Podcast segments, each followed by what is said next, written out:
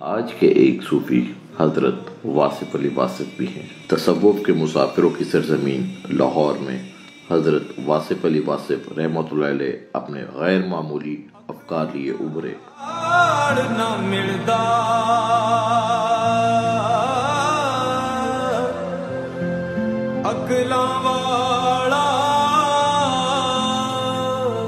مرد وچارا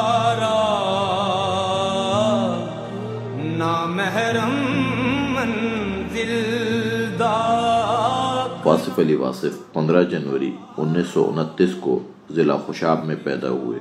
وہ ایک صوفی ہونے کے ساتھ ساتھ ایک عظیم استاد، شاعر اور مصنف بھی تھے۔ حضرت واصف علی واصف قبیلہ عوان سے تعلق رکھتے تھے اور ان کا شجر نصب شیر خدا حضرت علی سے جا ملتا ہے۔ آپ کا جو کرائٹیریا تھا نا، آپ کہتے تھے کہ دیکھو، اگر گھر، کپڑے، گاڑی، اگر یہ تمہاری شناخت ہے، تو پھر تمہاری شناخت کیا ہے؟ یہ تو تمہاری شناخت نہ ہوئی، یہ تو کپڑے ہوئے، گاڑی ہوئی، گھر ہوئی۔ تو تمہاری شناخت تو اس کے علاوہ ہے۔ تو وہ اصل فوکس اسی چیز کے اوپر کرتے تھے کہ آپ کا اپنا ایک مزاج، آپ کی اپنی واردات، آپ کا اپنا ایک رویہ لوگوں کے سامنے ہو اور وہ آپ کی پہچان بنے۔ ایک دن واپسی پہ مجھے کہتے ہیں کہ تم نے پتہ ہے کہ وہ ویڈیو گیم ہوتی ہے؟ میں نے کہا نہیں جی مجھے نہیں پتا تو دوپہر کے دن تھے تو مجھے آپ نا وہ بائک پر ایک ویڈیو گیم کی دکان پر لے گیا۔ اور وہ مجھے کچھ کوائنس دے دیا آپ نے اور آپ نے کہا کہ کھیلو۔ اچھا وہ میں نے ایک کوئن کھیلا تو مجھے سمجھ آ گئی کہ کیسے کھیلتے۔ تو مجھے یاد ہے کم از کم بھی میں گھنٹہ ڈیڑھ تو کھیلا ہوں۔ گا کم از کم۔ اور اتنی دیر آپ گرمی میں ایک سٹول کے اوپر بیٹھ کے مجھے دیکھتے رہے۔ شاید اس طرح کی واقعات میں اپنے بچوں کے ساتھ نہیں کر سکتا اتنی اتنی کیئر کرنا۔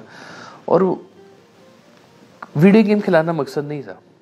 آپ کا مقصد ہوتا تھا کہ بچے جو ہیں، آج کی جدید دور کی جو چیزیں ہیں، یا جو علوم ہیں، بچے اس سے نا واقف نہ رہیں۔ آپ کہتے تھے کہ علوم جدید دو تاکہ ان کی زندگی سنور سکے۔ مذہب ان کو قدیم دو تاکہ ان کی عاقبت درست رہے۔ علم آج کا اور دین پرانا والا۔ لاہور میں بہت شروع میں مطلب یہ ہے کہ ارلی سیونٹی سمجھ لیں۔ اس زمانے سے میرے واقف تھے۔ اور یہ ایک نابا روڈ ہے یہاں۔ نابا روڈ میں ایک پرائیویٹ کالج چلاتے تھے۔ انہیں ایم اے انگلش کیا ہوا تھا۔ اور وہ انگلش پڑھایا کرتے تھے وہاں۔ تو وہ کالج خاصا عرصہ وہاں قائم رہا ہے۔ اور جب میرا ان سے تعارف ہوا اور ملاقاتیں ہوئیں تو انہوں نے مجھے اس میں کالج میں بھی ایک دفعہ بلایا اور میری ایک کتاب پر ایک فنکشن بھی کیا تھا انہوں نے۔ ایک تخلیق رسالہ چھپتا تھا۔ وہاں یہ آتے جاتے تھے، میں بھی آتا جاتا تھا وہاں۔ تو وہاں بھی ان سے خاصی ملاقاتیں رہیں۔ اور بعد میں جب ان کی کتابیں چھپنا شروع ہو گئیں، پہلے ان کی کچھ شاعری کی کتابیں چھپی تھیں۔ پھر یہ نثر کی طرف آئے۔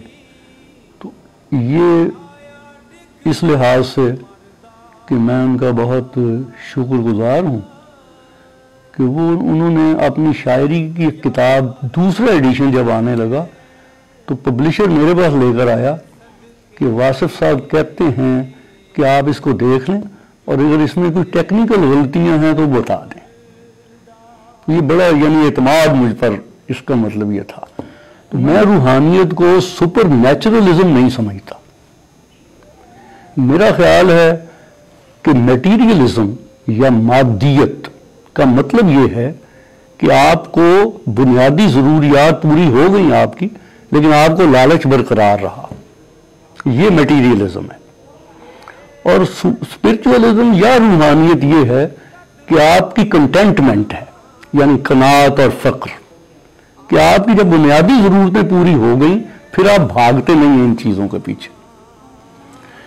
اس لیے میرے خیال میں روحانیت کا مطلب یہ ہے کہ آپ قناعت کریں، جو کچھ آپ کو یعنی بیسک نیڈز ہیں، وہ پوری کریں اور اس کے بعد آپ سوسائٹی کی خدمت کریں۔ میں بالکل نہیں سمجھتا کہ موجے اور کرامتیں کوئی ضروری ہیں کسی پیر کے لیے یا کسی شخص کے لیے۔ اور میرے سامنے انہوں نے کبھی یہ دعویٰ بھی نہیں کیا کہ میں کوئی موجود اور کرامتیں دکھا سکتا ہوں۔ لیکن وہ ایک نیک آدمی تھے، اس میں کوئی شک نہیں۔ ان کی زندگی بڑی سادہ تھی اور میں اس لحاظ سے ان کی بڑی قدر کرتا ہوں۔ یہ بات ہے ایٹی فور کی۔ تمہارے وقت میں آپ کا پہلا کالم تھا محبت۔ تو وہ جب میں نے پڑھا تو تو اس کے بعد میں نے آپ سے رابطہ کیا اور تین خطوط پر مشتمل رابطہ تھا۔ تو الحمدللہ آپ نے ان خطوط میں جو میرے سوالات تھے ان کا جواب دیا اور آنے کی دعوت بھی دے دی مجھے الحمدللہ۔ تو تیرہ جنوری انیس سو پچاسی۔ یہ تاریخ مجھے اس لیے یاد ہے کہ جب ملاقات ہوئی تو آپ نے اپنی کتاب کرن کرن، سورج مجھے تحفے میں دی، تو اس کے اوپر یہ تاریخ تھی۔ تو یوں سمجھیں کہ آٹھ سال اور پانچ دن شمسی کیلنڈر کے مطابق الحمدللہ ایک ظاہری ملاقات کا سبب تھا۔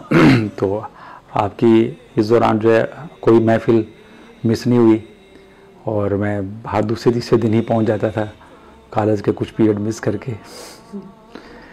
میرے ہاتھ میں قلم آپ ہی نے پکڑایا۔ میری پہلی کتاب جو تھی، پہلی کرن، وہ آپ ہی کے حکم پر منظر عام پر آئی ہے اس کا ایک ایک لفظ جو ہے وہ آپ کے دس مبارک سے اصلاح شدہ ہے۔ اب میں کبھی جب اس وقت آپ نے حکم دیا کہ یہ کتاب چھاپو تو مجھے بڑی حیرت ہوتی تھی کہ یہ آپ ایک بچے کو کیسے کہہ رہے ہیں؟ کیونکہ اس وقت جو بائیس سال میری عمر تھی ٹوٹل۔ تو لوگوں کو یقین نہیں آتا تھا کہ یہ کتاب اسی کی ہے۔ تو لیکن اب جب میں دیکھتا ہوں کہ اگر وہ آپ حکم نہ دیتے اور آپ کتاب نہ چھپاتے، تو میں شاید لکھنا چھوڑ دیتا۔ کئی بار ایسا ہوا کہ میں گیا ہوں اور مجھے اندر سے جو ہے آوازیں آ رہی مہمانوں کی، یا برتنوں کی آوازیں آ رہی ہیں۔ لگتا ہے مہمان آئے ہوئے تو دیکھیں نا کہ میرا اور آپ کا اتنا فرق تھا کہ میں ایک بچہ، ایک اسٹوڈنٹ مرید، شاگرد، کہ اگر آپ مجھے پچاس مرتبہ بھی کہہ دیتے بھی اس سے جا کر کہہ دو کہ وہ آج مہمان آئے ہوئے، کل آئے۔ میں نے کون سا کوئی اس بات کو محسوس کرنا تھا۔ لیکن اس باوجود آپ مہمانوں کو چھوڑ کر اپنے دفتر میں آئے۔ وہ جو ایک چھوٹی سی بیٹھک جس کو ہم دفتر کاٹتے تھے، آپ بیٹھتے تھے، دس پندرہ بیس منٹ۔ جتنا بھی وقت میرے لیے تھا، میرے لیے تھا مقرر۔ میرا میری بات سنتے تھے۔ اور پھر دوبارہ بڑھ جاتے۔ اور یہ ظرف میں آپ کہاں دیکھوں کہیں اور؟ یار، اگر آپ کسی سے منسلک ہونا اور زندگی میں حسن خیال نہیں ہے آپ کے پاس، منسلک نہیں سوال ہے میرا منسلک ہونے کا۔ مثلا یہ آپ کہیں جی سر، اس کو تارے تو لگی ہوئی ہیں۔ بس سر، جلتا نہیں ہے۔ اس کا مطلب ہے تارے نہیں لگی ہوئی۔ یہاں پھر پیچھے کرنٹ نہیں ہے۔ یہاں پھر وہ فیوز ہو چکا ہے۔ حضور والا، یاد رکھیے گا، جب بھی آپ منسلک ہیں آپ کا دل جڑا ہوا ہے، دل کے تار جڑے ہوئے ہیں، تو پھر روشن آپ ہو جائیں گے اور کہاں سے روشن ہوں گے؟ اندر سے روشن ہوں گے۔ اور اندر کی روشنی کا مطلب کیا ہے؟ اندر سے روشنی کا اور اندر کی روشنی کا مطلب یہ ہے کہ آپ کے پاس خیال چمکنے والا ہوگا۔ حضور میرا جملہ بڑا امپورٹنٹ دیجیے گا۔ چمکتا بندہ نہیں ہے، اس کا خیال چمکتا ہے۔ اس کا خیال چمکتا ہے۔ بلکہ خیال کیا؟ حسن خیال چمکتا ہے۔ جس کا خیال خوبصورت نہیں ہے نا، جس کا خیال اس قابل نہیں ہے بیان کیا جا سکے، جس کا خیال اس قابل نہیں ہے کہ وہ جناب کوٹ کیا جا سکے۔ اس کا خیال اس قابل نہیں ہے کہ اس پہ رویا جا سکے۔ کہ یار کیا خوبصورت خیال ہے۔ یہ اقبال کا یہ فکر ہی ہے نا کہ جناب ماسٹر رمضان صاحب پہنچ گئے ان کے پاس کہ تو غنی از ہر دو عالم من فقیر۔ یہ خیال ہے نا۔ سر خیال نہیں ہے، یہ حسن خیال۔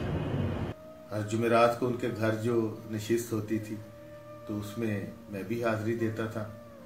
تو وقت گزرنے کا احساس ہی نہیں ہوتا تھا، آپ کی محفل میں بیٹھتے تھے۔ تو وہ شرکا کی اس طرح کی کیفیت ہوتی تھی کہ جیسے سروں پر پرندے بیٹھے ہوں اور ایسی وہ سحر انگیز کیفیت ہوتی تھی اور آپ کی گفتگو جو ہے وہ اتنی پرثر ہوتی تھی کہ وہ دلوں میں جیسے وہ ایک نازل چیز ہوتی ہے۔ اور ذہنوں کو پرسکون جو ہے وہ پاتے تھے آپ کی نشست میں، آپ کی محفل میں۔ اور ہم نے، مجھے بھی تجربہ ہوا کہ جو بات دل میں ہوتی تھی، ابھی وہ سوال کرنے کی نوبت بھی نہیں آتی تھی تو اس کا جواب دے دیتے تھے۔ تو بعد میں شرکا جو ہیں، ان کی یہی کیفیت ہوتی تھی کہ وہ دوست کہتے تھے کہ جی میں نے تو ابھی سوال پوچھا نہیں ہے اور آپ نے جواب دے دیا۔ یہ اہل نظر لوگوں کی خاصہ ہی ہوتا ہے۔ اللہ ہی جانتا ہے کہ ان کو اللہ تعالیٰ یہ کس طرح خوبی نوازتا ہے۔ کلیریکل سٹاف بھی بہت تھا۔ مطلب اگر کہوں کہ نچلے طبقے کے جو لوگ ہیں، مجھے یاد ہے ہمارے گھر ایک دودھ والا آیا کرتا تھا۔ تو آپ نے اس سے کہا کہ کتنی ایجوکیشن ہے تمہاری؟ اس نے کہا جی میں نے میٹرک کیا ہوا ہم نے کہا تم آگے کیوں نہیں پڑھتے؟ تو اس نے کہا جی دودھ کا کام کرتا ہوں تو میں کیسے آگے پڑھوں گا؟ تو آپ نے کون سا مشکل کام ہے؟ جاؤ کتابیں لے کے آؤ۔ کتابیں وہ لے کے آیا تو آپ نے اس کو ایک دن پڑھایا۔ دودھ والے۔ کو ایک دن پڑھایا، کچھ عرصہ پڑھایا، پھر اس کو کہا اچھا تم اب یہ مجھے ایسے کر کے چیک کرایا کرو۔ پڑھو تم خود۔ اس نے پڑھنا شروع کیا جی اس نے ایف اے بھی کیا، اس نے بی اے بھی کیا۔ اور بی اے جب کیا تو وہ اتنا خوش آیا ہمارے پاس کہ جی میں نے بی اے کر لیا جی۔ مجھے یقین نہیں آتا کہ میں بی اے بھی کر سکتا تھا۔ تو آپ کی توجہ جو تھی نا وہ ہر سطح پر تھی۔ واصف علی واصف اپنے بچپن اور لڑکپن میں تعلیم اور کھیل دونوں ہی میں نمایاں رہے۔ سول سروسز کا امتحان پاس کیا، مگر سفیانہ مزاج کی وجہ سے وہ سول سروسز کو چھوڑ کر شعبہ تعلیم سے منسلک ہو گئے۔ انیس سو باسٹھ میں لاہور کالج آف انگلش کی بنیاد رکھی۔ انہوں نے سادہ مگر جامع الفاظ میں لاتعداد ذہنوں کو روشنی بخشی۔ مروجہ کالجوں کے مایوس کو نتائج اور غیر سنجیدہ تعلیمی مزاج کو خاص ہدف تنقید بنایا۔ اپنی تحریروں کے ذریعے انتہائی اہم خیالات کو عام فہم انداز میں عوام الناس تک پہنچایا۔ ان کی کتب میں ہر فرف حقیقت، قطرہ قطرہ کلزم، شب چراغ، بھرے بھرولے اور کرن کرن سورج شامل ہیں۔ آپ کی کتاب کرن کرن سورج کو سب سے زیادہ پذیرائی ملی۔ ہم لوگ اگر فلم دیکھنے کے لیے جاتے تھے تو بس سب اسی پیسوں سے کتاب خرید کے گھر آ جاتے تھے۔ تو مجھے کہتے تھے کہ بھائی آپ لوگ جائیں، میرا کام پورا ہو گیا۔ تو اسی طرح سے ہمارا چونکہ آستانوں پہ بچپن سے ہی فیملی کی طرف سے بھی آنا جانا ہمارے ایک محبت نامہ ہے سب کے ساتھ۔ تو وہ کہتے ہیں کہ جب ہم جاتے تھے کسی آستانے پہ تو ہم اور طرح کے وہاں پہ مزاج میں پھیرے ہوتے تھے بس سب بہت خاموشی سے حاضری دے کے وہاں پہ آیا کرتے تھے اور وہ ہم لوگوں کے ساتھ کھیل کود میں نہیں شامل ہوتے تھے۔ کھیلتے تھے، لیکن بہت اچھا کھیلے ہیں، ہاکی کھیلے ہیں آپ۔ ہاکی کا کلر لیا آپ نے۔ کھیل میں بھی پرفیکٹ تھے۔ پڑھنے میں آپ ہمیشہ ٹاپر رہے ہیں۔ ہمیشہ اچھے سے اچھی پڑھائی کی آپ نے۔ بولنے اور لکھنے کا تو سب آپ جانتے ہی ہیں۔ اس میں آگے کیا بات کی جائے۔ لیکن آپ کا جو مزاج تھا نا، وہ شروع سے ہی تھوڑا سنجیدگی میں تھا۔ آپ چیزوں کو لائٹلی نہیں لیتے تھے، سنجیدگی سے لیتے تھے۔ تو یہ ایک خاص آپ کا تھا، مزاج جو شروع سے ہی چلتا آ رہا تھا۔ میں نے دادا ابو، ایک دفعہ دادا ابو کے ساتھ ٹانگے میں جا رہا تھا تو دادا ابو واس صاحب کے سرکار کے شب چراغ کے کچھ اچار پڑھتے پڑھتے رکت میں آ گئے۔ تو میں نے بہت کم لوگوں کو ایسے دیکھا ہے کہ اپنے بچوں کے شعر پڑھ کے تو لیکن وہ جانتے تھے کہ واصف میں کچھ خاص بات ہے۔ واصف صاحب سے میں خاصا لمبا میرا تعلق ہے۔ آپ میں بتا چکا ہوں پہلے۔ لیکن اس تمام طویل عرصے میں ایک بات جس سے میں بہت متاثر رہا ہوں، وہ یہ ہے کہ ان کے لہجے میں بڑی شائستگی تھی۔ اور کبھی بھی ان کو آپ پرووکیشن بھی کریں تو وہ کبھی بھی اونچا لہجہ نہیں کرتے تھے غصے میں نہیں آتے تھے۔ اب جہاں تک ان کی روحانیت کا تعلق ہے، میں نے آپ کو بتایا کہ روحانیت کے ڈیفینیشن یا تعریف میرے نزدیک کیا ہے۔ اور نہ ہی میں نے کبھی واصف صاحب سے سنا ہے کہ انہوں نے کوئی اس قسم کا دعویٰ کیا ہو کہ میں کوئی موجزے اور کرامتیں دکھا سکتا ہوں۔ لیکن ان کے بہت سے مرید ان کو بہت زیادہ ماننے والے جن میں میرے شاگرد بھی ہیں اور دوست بھی ہیں، وہ ان کی طرف سے بہت کچھ کہتے ہیں۔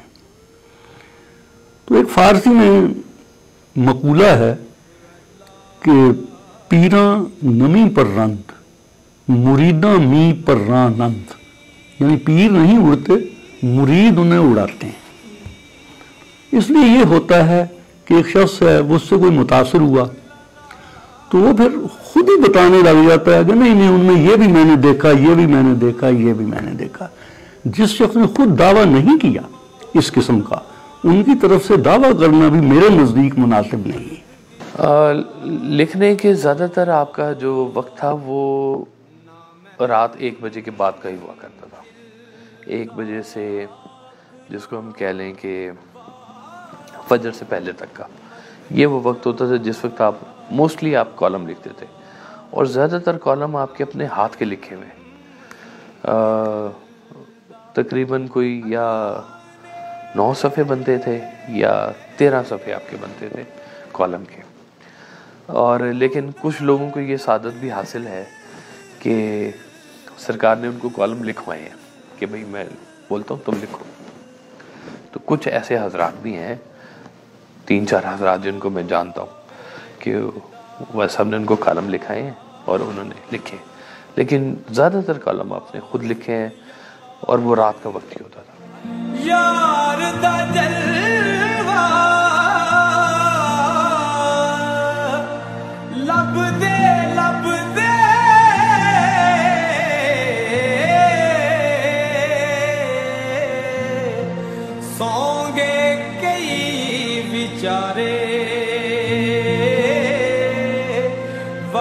واصف یار جگا کے ملدا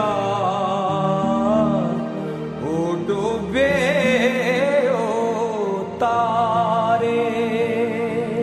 تو جی ٹی روڈ کا سفر تھا۔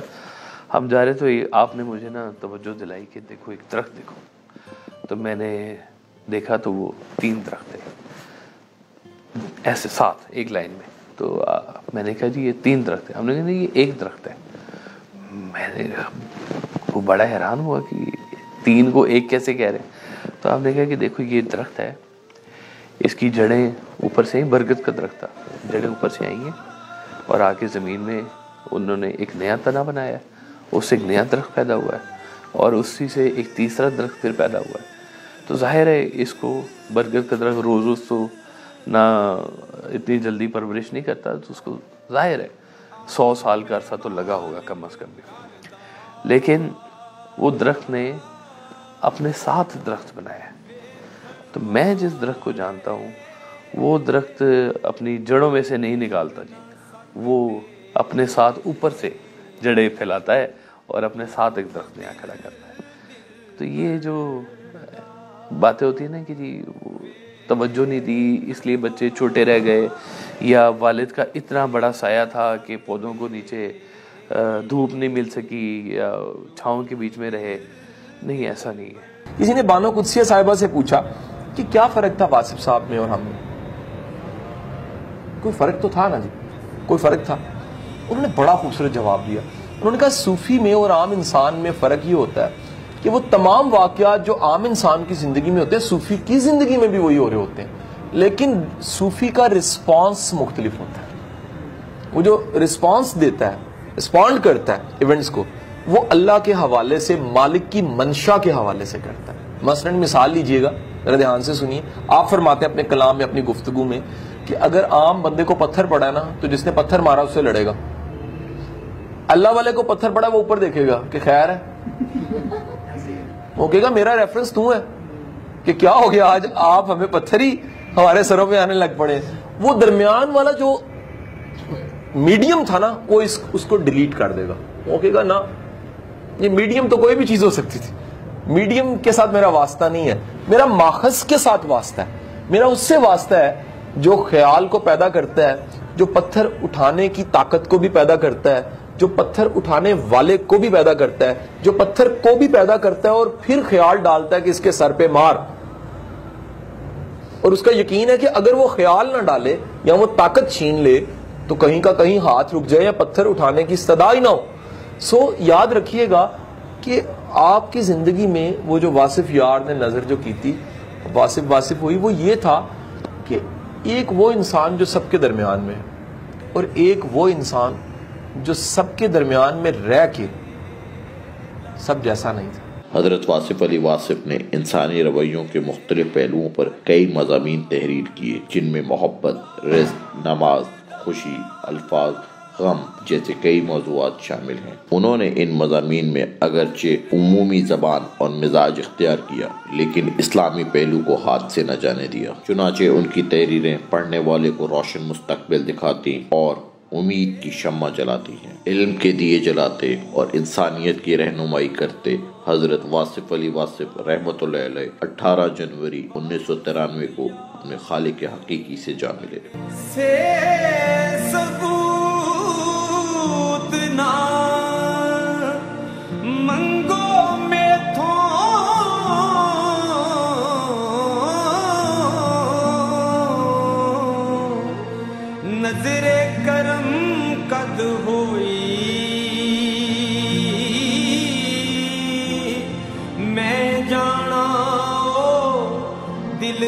جانے خیر نہ جانے کوئی اچھا بیٹا دیکھو بعض اوقات نا کوئی تلاش ہوتی ہے جو آپ بہت پہلے سے کر رہے ہوتے ہو اور وہ تلاش جون سی ہے وہ تلاش آپ کی روح کا حصہ ہوتی ہے یعنی آپ کی کہیں سوچ کہیں خیال جون سا ہے وہ ساتھ ساتھ اس کو پروان چڑھا رہا ہوتا ہے مضبوط کر رہا ہوتا ہے تو کچھ ایسا ہی معاملہ میرے ساتھ ہو گیا کہ میں اگر یہ کہوں تو غلط نہیں ہوگا کہ زمانہ طالب علمی سے جب سے وہ سنبھالا، کہیں یہ خیال ضرور تھا کہ آپ کو گائیڈنس کے لیے کوئی رہبر، کوئی رہنما، کوئی مینٹور آپ کو چاہیے ہوتا۔ ہے تو ایسا ہی ہوا، جب میں یونیورسٹی لائف میں یونیورسٹی میں نے شروع کی، تو میرے کچھ دوستوں میں سے جو کچھ دوست تھے وہ باسف صاحب کی کتاب کا تذکرہ کر رہے تھے۔ میرا جو کہہ لیجیے شوق تھا میری محبت تھی کتابوں سے تو پہلے سے ہی تھی۔ لیکن باسف صاحب کی کتاب پڑھنے کا جو سا ہے، وہ ایک، اگر میں یہ کہوں، میرے اندر جو طلب، تلاش، تڑپ اس خواہش جو پیدا ہوئی، وہ خواہش میں آج بھی پیچھے مڑ کے دیکھتا ہوں۔ تو وہ خواہش میرے کو مائنڈ سے نہیں تھی وہ کوئی ہارٹ سے نہیں تھی، وہ سول سے تھی۔ اور پھر میں نے اس کتاب کا تقاضا کیا۔ یہ ایسا زمانہ تھا جب فوٹو کاپی کرانے کے پیسے بھی نہیں ہوتے تھے۔ تو وہ کتاب کرن کرن سورج مجھے ایک دن کے لیے ادھار مل گئی۔ جب ادھار ملی تو میں نے اس کتاب کو پڑھا۔ جب پڑھا تو میں متاثر ہو گیا۔ میں اتنا متاثر ہوا کہ مجھے یاد ہے کہ میں نے، کیونکہ اگلے دن واپس کرنی تھی وہ کتاب، تو کرن کرن سورج کو میں ساری رات بیٹھ کے اس کا میں نے چھاپا لگا اس کو لکھتا رہا بیٹھ کے۔ میں کبھی کبھی سوچتا ہوں کہ شاید اللہ کی بارگاہ میں بعض اوقات آپ کا خلوص قبول ہو جاتا ہے۔ آپ کی قابلیت اتنی نہیں ہوتی، آپ کا اخلاص ہوتا ہے اور وہ قبول ہو جاتا ہے۔ تو اس رات میں پوری کرن کرن سورج کو لکھنے کے بعد صبح جب میں واپس کرنے گیا، اور میں نے بتایا اس دوست کو کہ میں نے ایک دن کے لیے ادھار کتاب لی تھی، لیکن کیونکہ واپس کرنی تھی تو مجھے اتنی اچھی لگی، اس کی کوٹیشنز اتنی شاندار جملے لگے، کئی جملوں کو پڑھ کے میری آنکھوں میں نمی آ گئی۔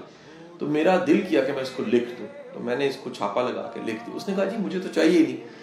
اب وہ کتاب اور وہ ڈائری دونوں میرے پاس موجود ہیں۔ تو یہ میرا فرسٹ امپریکشن تھا باسف صاحب کے ساتھ۔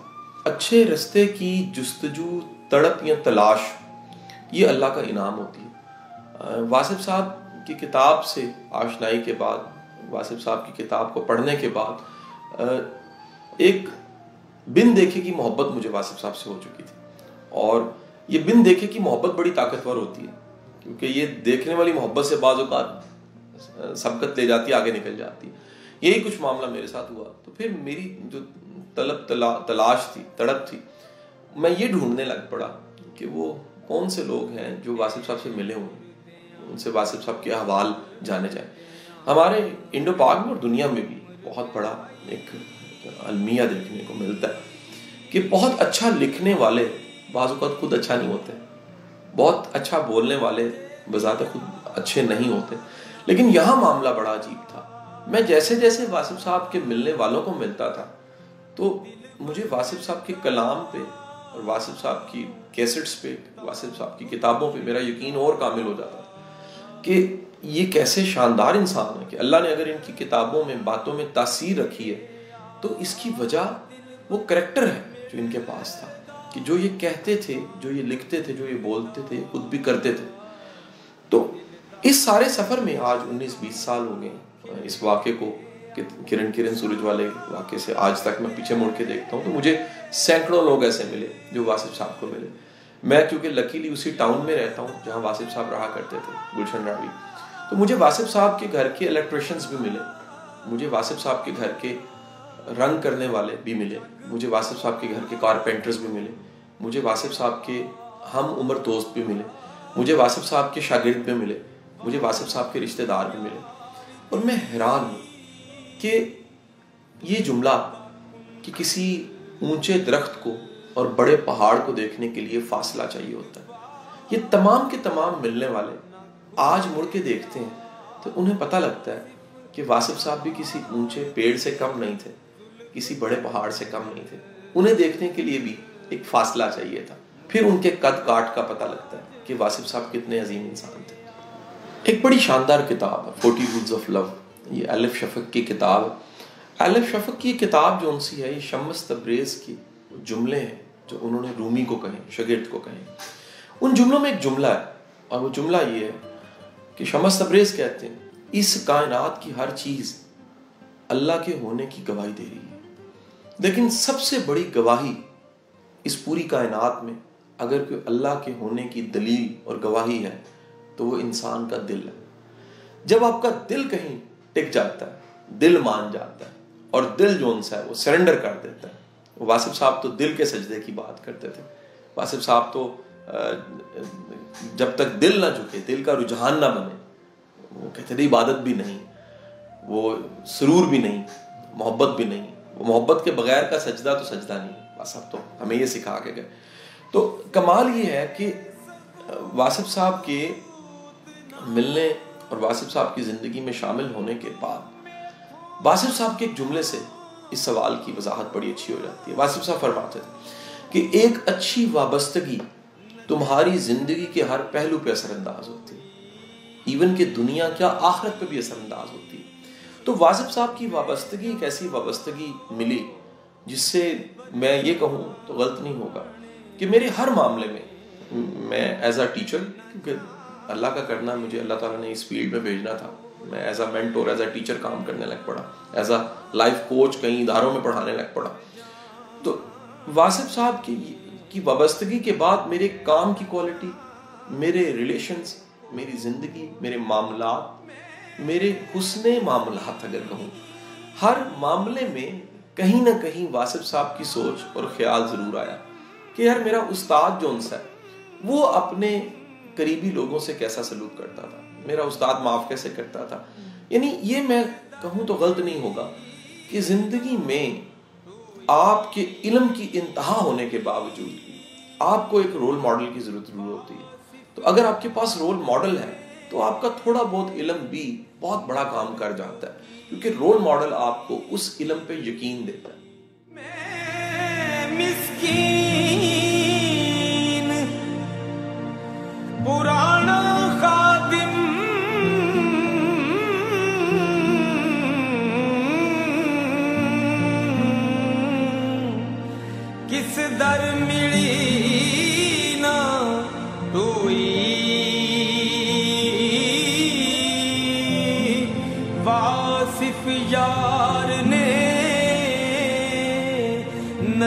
جو کی تھی